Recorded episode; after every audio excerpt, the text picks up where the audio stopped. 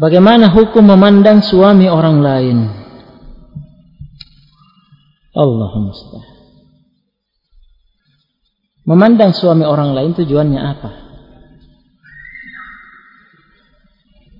Malah bisa jadi fitnah.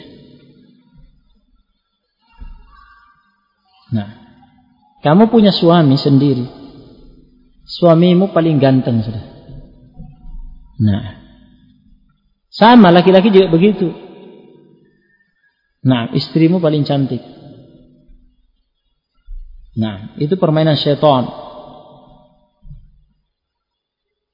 Nah, dikabarkan dalam hadis, "Inna uh, al-mar'atu awrah fa idza kharajat istasrafaha syaitan." Wanita itu aurat. Semuanya dari ujung rambut sampai telapak kaki, aurat semua. Kalau keluar dari rumahnya maka dia dihiasi oleh syaitan. Makanya kalau seseorang melihat wanita di luar kok cantik ini. Subhanallah. Kena fitnah.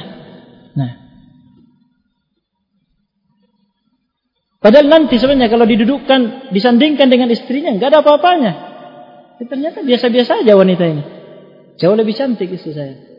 Tapi tadi ketika, nah itu dihiasi syaitan jadi. Nah. Begitu permainan syaitan, fitnah. Maka tundukkan pandangan baik laki-laki maupun wanita. Ghaddu an-nazar diperintahkan dalam Al-Qur'an. Nah, kaum mukminin dan kaum ini perintahkan mundukkan pandangan.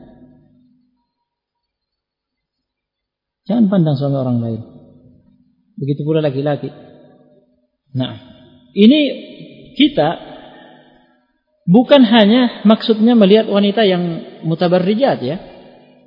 Termasuk melihat atau memandang akhwat, ummahat. Nah, yang berjilbab, ber, berhijab syar'i. Nah, itu pun jangan diamati. Jangan dipandang, dilihat. Itu fitnah. Nah, itu fitnah. Andaikan mereka tidak punya hajat di luar rumah dan tidak ada izin dari Nabi SAW maka ditahan di rumah. Karena pada asalnya mereka harus tinggal di rumah.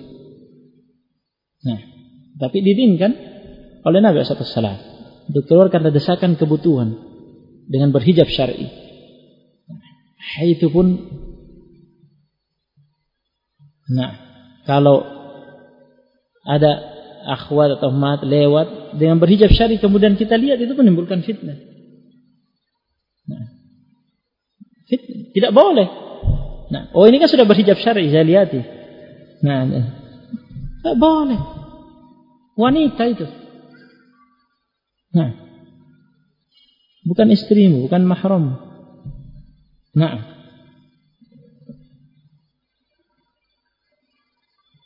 ya, nah itu. Dan masalah memandang ini bisa jadi fitnah.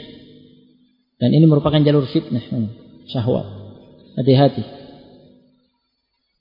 Nah, Nabi SAW bersabda, Al-ainan zinahuman nadar.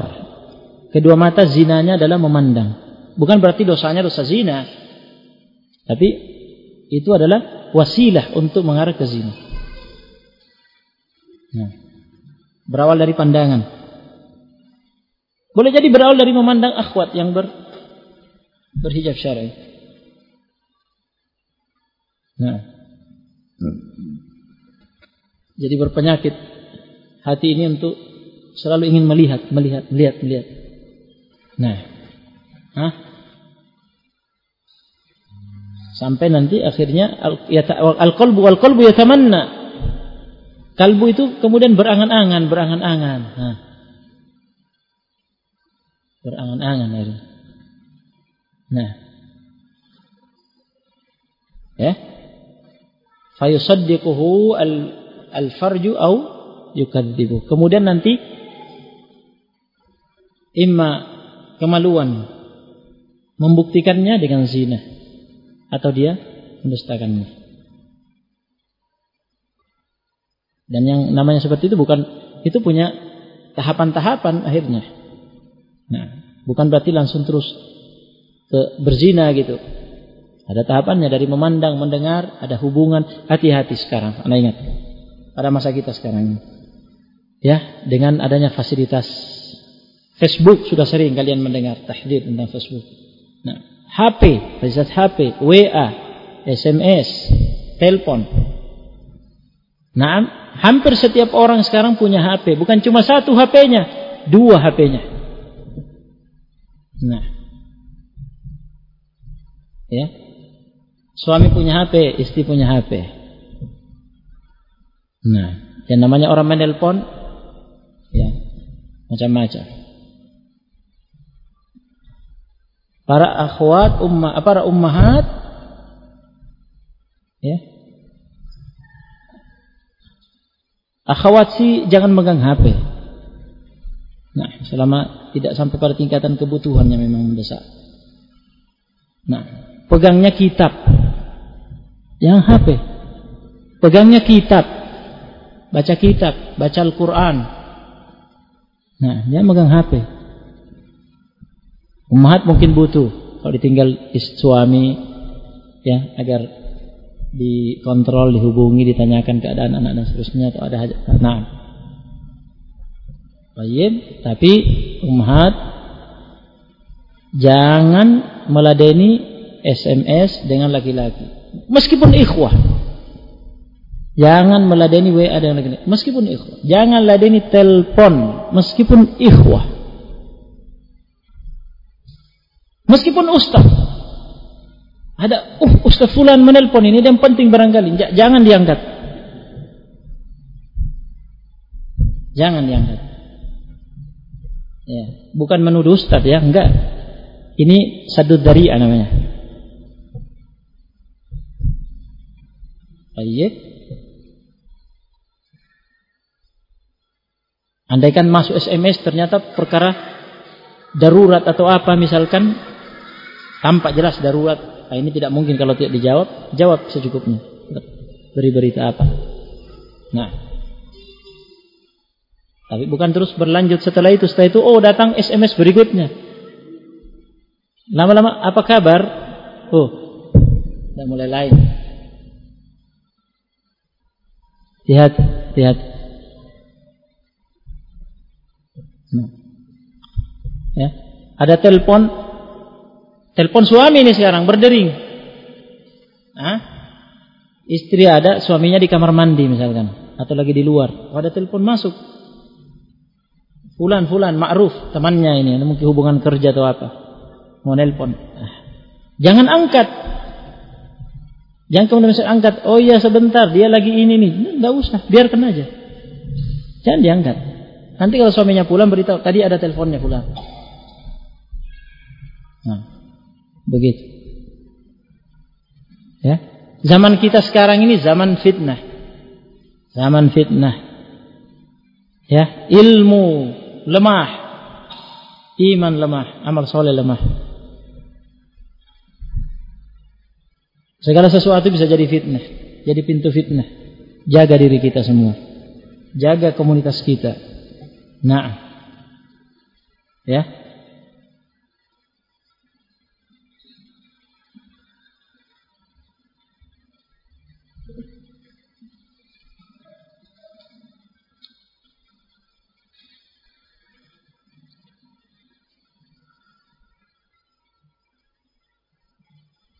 Nah.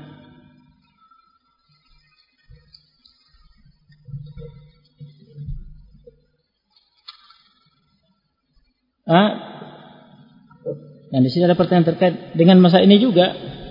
Satu hal juga yang ingin ingatkan antara suami istri itu harus terjalin komunikasi yang lancar dan baik.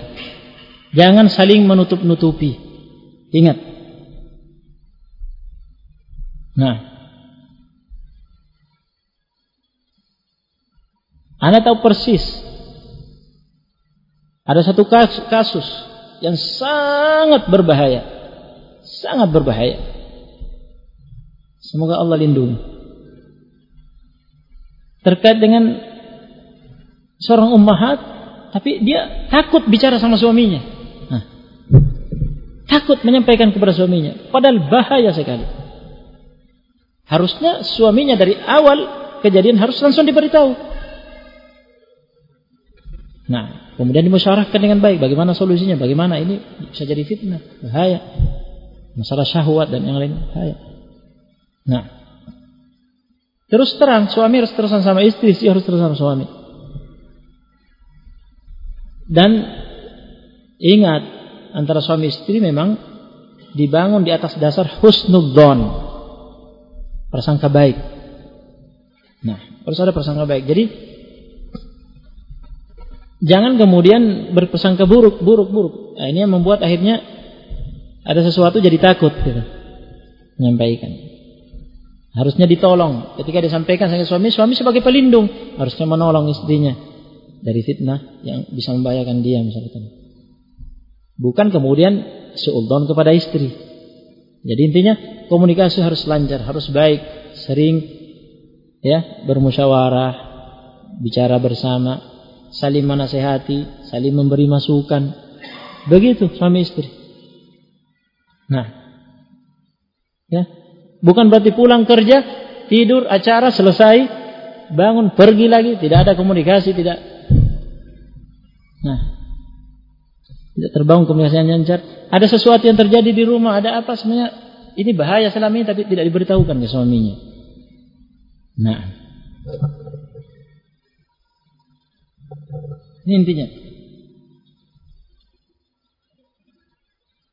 Barakallahu fikum. Seperti yang saya katakan tadi, kita ini sekarang hidup di zaman yang luar biasa fitnah. Nah. Ya, Fitnah-fitnah itu masuk ke rumah kita, masuk ke kamar kita.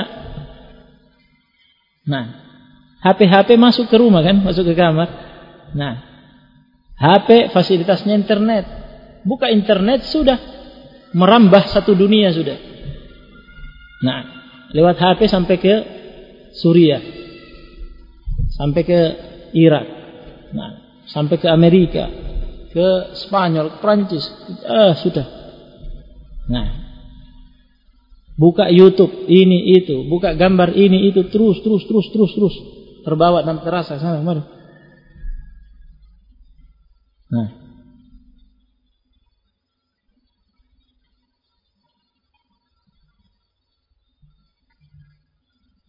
Itu. Jangan, jangan katakan, oh kita ini salafiyun, Ustaz, ahlus sunnah jamaah.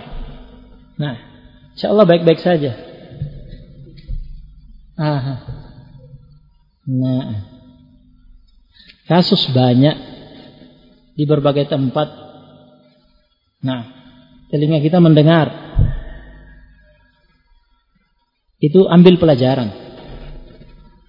Ambil pelajaran. Nah, anak-anak kita juga terkait dengan ini, ini terbiak keluarga. Kita punya anak. Jangan fasilitasi HP. Sebagian anak difasilitasi HP. HP-nya bisa buka YouTube, bisa buka internet. Ya hancur dalam waktu satu minggu jangan tanya sudah. Hancur akhlaknya. Sudah lihat ini, lihat itu, lihat ini, lihat itu. Itu bukan mendidik, menghancurkan namanya. Didik anak itu dengan baik. Didik dia dengan Al-Quran, dengan Sunnah. Didik dia dengan ilmu. Ya, di pondok, di ma'had dan dididik di rumah. Jangan ya semata kita serahkan penuh kepada ma'had. Kita masing-masing bertanggung jawab. Nah.